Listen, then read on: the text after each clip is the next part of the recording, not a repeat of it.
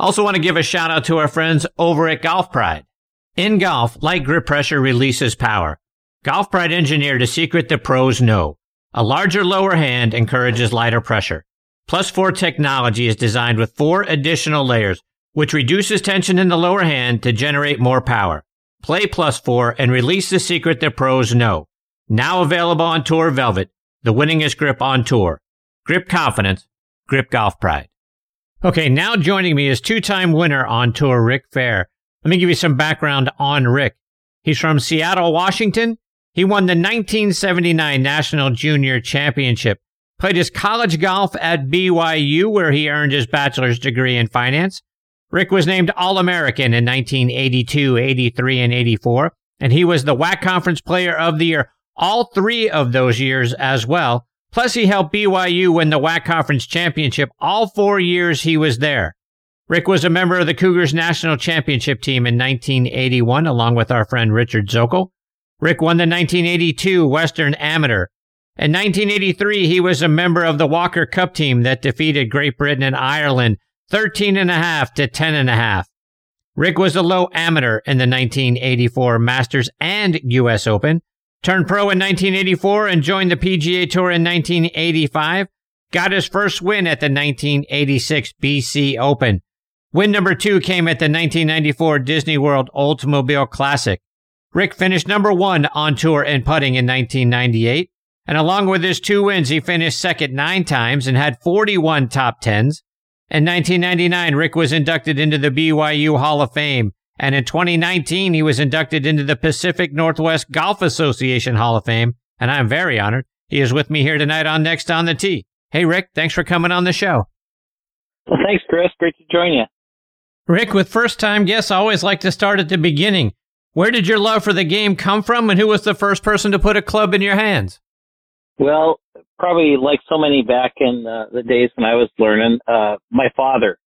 My dad was uh, an avid golfer and a really good one. He won his club championship at our home course 21 times. All said and done, uh, won the Washington State Open as an amateur. I think in 1962, the year I was born. So he was avid golfer and then uh, I was introduced to the game at Sandpoint Country Club out here in Seattle, and I played a lot of other sports, but I fell in love with golf and and uh, went on from there. Kind of had some early success, won junior tournaments right away, and um, kind of just went from there and built one thing on the other. And um, by the way, your research is tremendous. I I wouldn't have been able to recount all those things I did many years ago. so, Rick, you're talking about being so good at such a young age. Again, you won the, the 79 National Junior Championship. I'm always intrigued. Talk about dealing with tournament pressure at such a young age. How did you deal with that? Well, it's interesting. Now that I reflect back after on the PGA Tour, obviously, and then now as many years as an instructor and coach, I feel like I understand it a whole lot better. Um, path was uh, always competitive. You know that's that's important, and I found a lot of motive, self motivation. I didn't need anybody to tell me to get out there and practice. And I was out here in Seattle. I was often the only dummy on the golf course in the pouring rain, and I just I had work to do and, and goals to achieve. Um, I, I, a friend of mine, Phil Blackmar, maybe you've had Phil on, but uh, we chat from time to time, and and you know we use the phrase self belief, and and how you know I think that Mark, you know Calcavecchia and Pertz and all these guys, you know, how do you how do you grow that? I'm not entirely sure. I'm trying to figure it out, but but I think from an early age, I felt like I could dig deep and and beat the other guys, and um, so so I think that was a big part of it, and and you know still enjoying the game uh, always loving the challenge of, of getting better. And, uh, so whatever, I just found it kind of found a channel for, um, my drive and motivation and it happened to be playing golf. And Rick, as a kid growing up in Seattle, again, having won a, a junior championship, I have to imagine colleges from all over the country were trying to recruit you. Who were some of the, the, the colleges coming after you? Which, which ones were you considering, and how did BYU end up being the one you chose? Great question. Uh, so Seattle's not not quite in the middle of the golf hotbed, and and and when I played junior golf, it was right right when American Junior Golf Association was starting to kind of get its feet under itself, and and it was probably more of a southeast kind of thing. So, you know, we played a handful of tournaments out here, just uh, the U.S. Junior and the PGA National Junior is the one I won there in '79. But yeah, I I think coaches coaches started figuring out there's a kid up here in the in the Northwest that play a bit, and so Jesse Haddock at Wake Forest and Mike Holder at Oklahoma State, um, Eddie Merrins at UCLA, and then who ended up being my coach was recruiting me, and and then kind of late in the game, uh, Stanford and David Yates. He was kind of a um, became the coach at Stanford, kind of at the end of my recruiting process, and uh, anyway, I, I, I visited UCLA and, oh, and there was also Ohio State, I'm sorry, but I visited UCLA and Ohio State, BYU, and I just, uh, the kind of the culture and the atmosphere at BYU just felt like, hey, if I'm going to try, leave town and, and leave home and live somewhere else and play college golf, uh, BYU felt comfortable. I'm not, I'm not Mormon, but at the time we had, you know, quite a few of the athletes that were recruited weren't. And, um, you know, BYU at the time had a great legacy of success, perennially top five in the country back in the back in the 80s when I was there, and uh, so anyway, that was so that was uh, landing at BYU, and it was a great four years, and we had a lot of success. Yeah, so talk about you. You mentioned how perennially they were there in the top five. I mean, the year before you get there, they finished second in the national championship, so they had pretty high expectations coming into your freshman year, and then all of a sudden you guys win a national championship. But talk about joining a team. I mean, talk about jumping into the fire. You're on a team that's ready to win a national championship, and then you go on and do it. Talk about that. Well, the first thing we had to do was to get Bobby Clampett to turn pro early and get rid of him. Um, he he left after his junior year.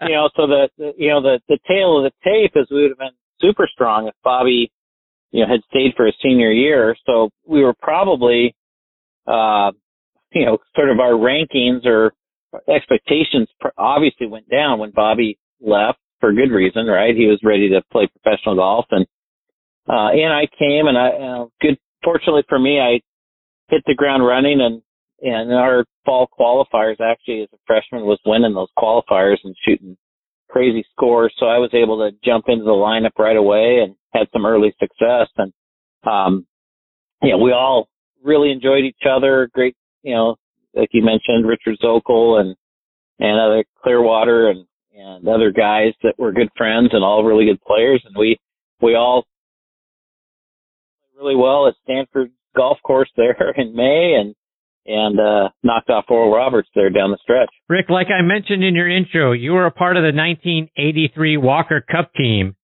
You guys had Nathaniel Crosby was a part of that team, a U.S. amateur champion. Brad Faxon was another member of that team. Talk about your making that team and then going over to Royal Liverpool and winning the event. Yeah, uh, I suppose the way I got on that team probably it, it primarily was having won the Western Amateur, uh, losing the semifinals at the U.S.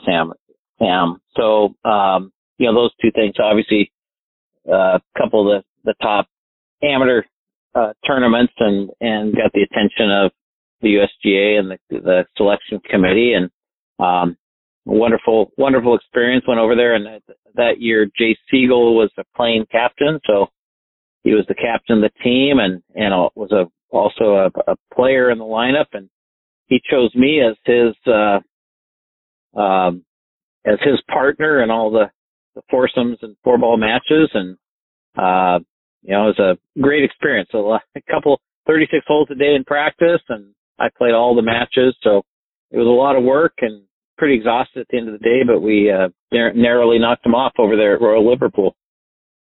Rick, you played in the Masters in 1983 and 84 as an amateur. I believe you missed the cut probably by a stroke, I think it was in 83. You come back in your low amateur in 84 and tie for 25th in the golf tournament. That was the year Ben Crenshaw got his first win there. So you're there in, in Butler Cabin being interviewed by Augusta National Chairman Hord Hardin for the CBS broadcast. You're there on the podium on 18, getting presented the low amateur trophy. Talk about what that experience was like for you. It, yeah, it's very fortunate. Uh, 83. Unfortunately, I missed the cut by one stroke. I remember we had rain delays and, um, Dr. Gil Morgan, uh, parred 18 to knock me out, meaning if he had bogeyed, uh, I would have been within 10 shots of the lead. So I missed by one that first time. Was fortunate to go back in 84 and played really, really well. I shot, I think it was 72, 71, 70 the first three days and was, I think I was tied for 12th going the last round. Uh, disappointing final round of 75, but, um, uh, anyway, great experience and, you know, there's nothing like Augusta and, uh, I think all of us, uh, pins and needles you feel, uh, like you're upon trying to get around 18 holes with, you know, and avoiding disaster and, and managing your way around. But, uh, I was able to go back, I think, four more times as a professional, but, but 84 as an amateur was probably the, probably the, the best, best experience I had there. You went back in 86, you finished tied for 36, but the 86 Masters is my favorite golf tournament ever. Did you stick around to see Jack Nicklaus win it? I, I did not. I did not. Uh, I wish I had. Obviously, there was sometimes you don't know history is unfolding around you, and I've been asked. I was on the golf course a few holes behind Tiger when he made his hole in one at at the uh, Waste Management or the Phoenix Open, and I didn't hear a darn thing all the way out there on 13. But um, no, that's one of the greatest wins of all time. And obviously Tiger has done some pretty special stuff since then, but I don't know if it was in 86, but, uh, a memory of Nicklaus, and I don't know what year it was, but I think one of the greatest feats of all time is Jack Nicklaus made two on the fifth hole twice in the same event, you know, in tournament play, which is probably one of the toughest par fours that nobody ever sees. But, uh, yeah, I mean, Jack Nicklaus is legendary and, and a wonderful man too. Rick, you get your first win on tour later that year in 86 at the BC Open. You win by two strokes over Larry Mize and finish two strokes off the tournament record, making four birdies on the front nine in the final round to get that win. Talk about what it was like getting your first win on tour. Yeah, uh, such a neat event, and I know it's found its way over to the Champions Tour now, but that community up there in Endicott, New York has always done a great job, and it's a favorite stop for for a lot of tour players through the years. But um, it's interesting. I had a horrible. Uh, uh, I didn't enjoy myself there. Let's say in 1985, I think I was grinding away and um, played poorly, and I think the weather was lousy, and so I didn't go there in '86 expecting much, and uh, uh, got things going and, and played well, and I recall just wedging it in close uh, all week long. The par fives little soft, and I wasn't. I was laying up on par fives and wedging it in close, making birdies, and maintained that all four days. And uh, you know, uh, again, I I think I was fortunate early on in my my playing career, junior golf and college and amateur. I learned to win, and um, I think when I got close to the lead, I think I managed to kind of stay in the thick of it and finish it off. But obviously, uh, there's nine seconds to go with the two wins. So uh, maybe I didn't have the greatest conversion rate, but uh, yeah, I felt comfortable out front and in the thick of it. And fortunately, that week I managed to pull it off. And Rick, you talk about grinding away. It, it was eight years before you would get your second win, but you kept knocking on the door in the early 90s. You got into a playoff at the 91 Greater Hartford Open, at the 92 Bob Hope Chrysler Classic, and at the 92 Memorial Tournament as well and then again at the Sprint International. Talk about the fortitude to keep knocking on that door and not getting discouraged. Man, I tell you, it's uh, it's easy to point to those good weeks, but there's an awful lot of a lot, lot of struggle, and I think getting to know your own game, and uh, you know, I I jumped on the line here enough to hear the you know, last ten or fifteen minutes. I think he said that you know when you're playing bad, you never feel like you're going to play well again, and when you're playing good, you never feel like you're going to struggle again. And, and I think that, um, you know, even in today's game, now that I'm a, I'm in the coaching end of things, um, you know, it's just interesting to understand how do we, uh, looking back, I think all of us, when we get down the road a bit in life, we feel like we've learned a lot and, and hopefully I can help others to kind of make the, make the struggles a little more brief and, and extend the good play. But I think, uh, I think in this day and age, I think, uh, what's missing is a lot of people maybe don't understand their own game. You know, there's, we're exposed to so much, um, whether it's something somebody thinks is perfection when it comes to a golf swing or a putting stroke or whatever. And, and I think that I would have had even a more sustained, uh, level of good play if I had kind of stayed to myself. You know, I think when we go through struggles, we're looking for new ideas and opinions. And, um, I look back and it's like, darn, I wish I just stayed with kind of what I had and had not gone and seen that instructor or whatever else. But, um, but I think that I think uh, in my coaching now and, and helping other golfers play well, um, it's super noticeable to me that there's a lot of people that simply do not Sorry. that simply do not understand the process uh, of learning and playing well. And I think that um, you know that you've got to you got to push through some things. You got I think one of a couple of the hardest workers I've ever seen are Tiger Woods and Bernhard Langer and, you know, look at that. Or even a Vijay Singh. And, and these, these guys have sustained great play for a long period of time. So, um, you know, working hard, knowing what to work on. Um, I, I think that what I had was tenacity and, um, and just, you know, would stay at it. I think I also learned, uh, early enough in my career when it was time to just step away and take time off. And uh, I think sometimes, you know, you've got to know when it's time to go home for a few weeks and uh, and kind of refresh. So, um, you know, I, I think again, I, I I had a certain level of talent that was good enough to play at that level, and you know, I hung in there long enough for things to turn around once in a while, and then inevitably it ends when you can't turn it around anymore. So, um, but anyway, really, really fortunate and blessed to have had the career I had. Rick, just a couple more before I let you go. And speaking of finally turning it around, you, you knocked the door down in 1994 at the Disney World Oldsmobile Classic. You win there by two over Craig Stadler and Fuzzy Zoeller. You and Stadler were, were tied going into the final round, but you almost didn't make it to the golf course in time for your tee time on Sunday. I read you got there 15 minutes before you were supposed to tee off. Talk about the events of that morning and how you were able to kind of calm the nerves, get rid of the stress, and then go out and win a golf tournament.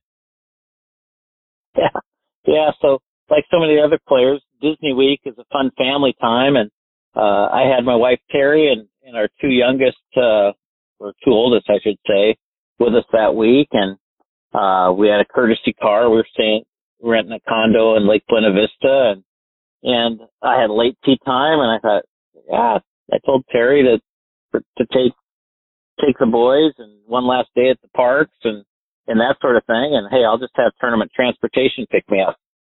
Well, I had arranged for a ride, and tournament transportation wasn't showing up. Believe it or not, Chris, there weren't cell phones back.